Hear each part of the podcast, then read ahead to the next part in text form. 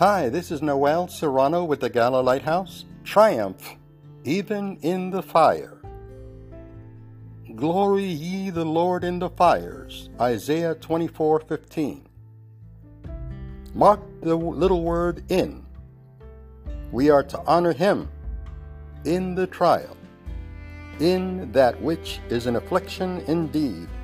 And though there have been cases where God did not let his saints feel the fire, yet ordinarily fire hurts.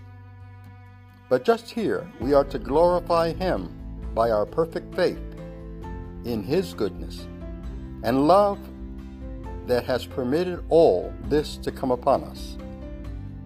And more than that, we are to believe that out of this is coming something more for his praise than could have come but for this fiery trial.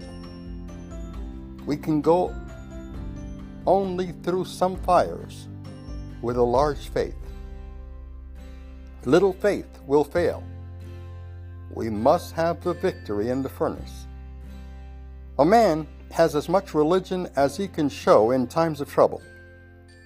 The men who were cast into the fiery furnace came out as they went in, except their bonds.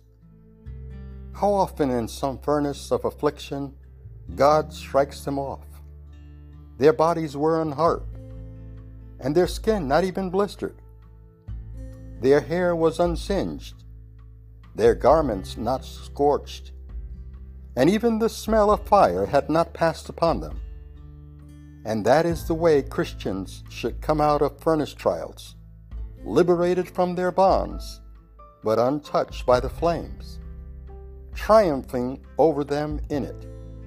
Colossians 2:15.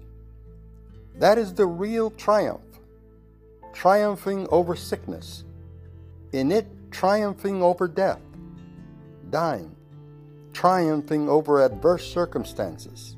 In them. Oh, believe me, there is a power that can make us victors in the strife. There are heights to be reached where we can look down. And over the way we have come. And sing our song of triumph on this side of heaven. We can make others regard us as rich while we are poor and make ri- many rich in our poverty. Our triumph is to be in it. Christ's triumph was in his humiliation. Possibly our triumph also is to be made manifest in what seems to others humiliation.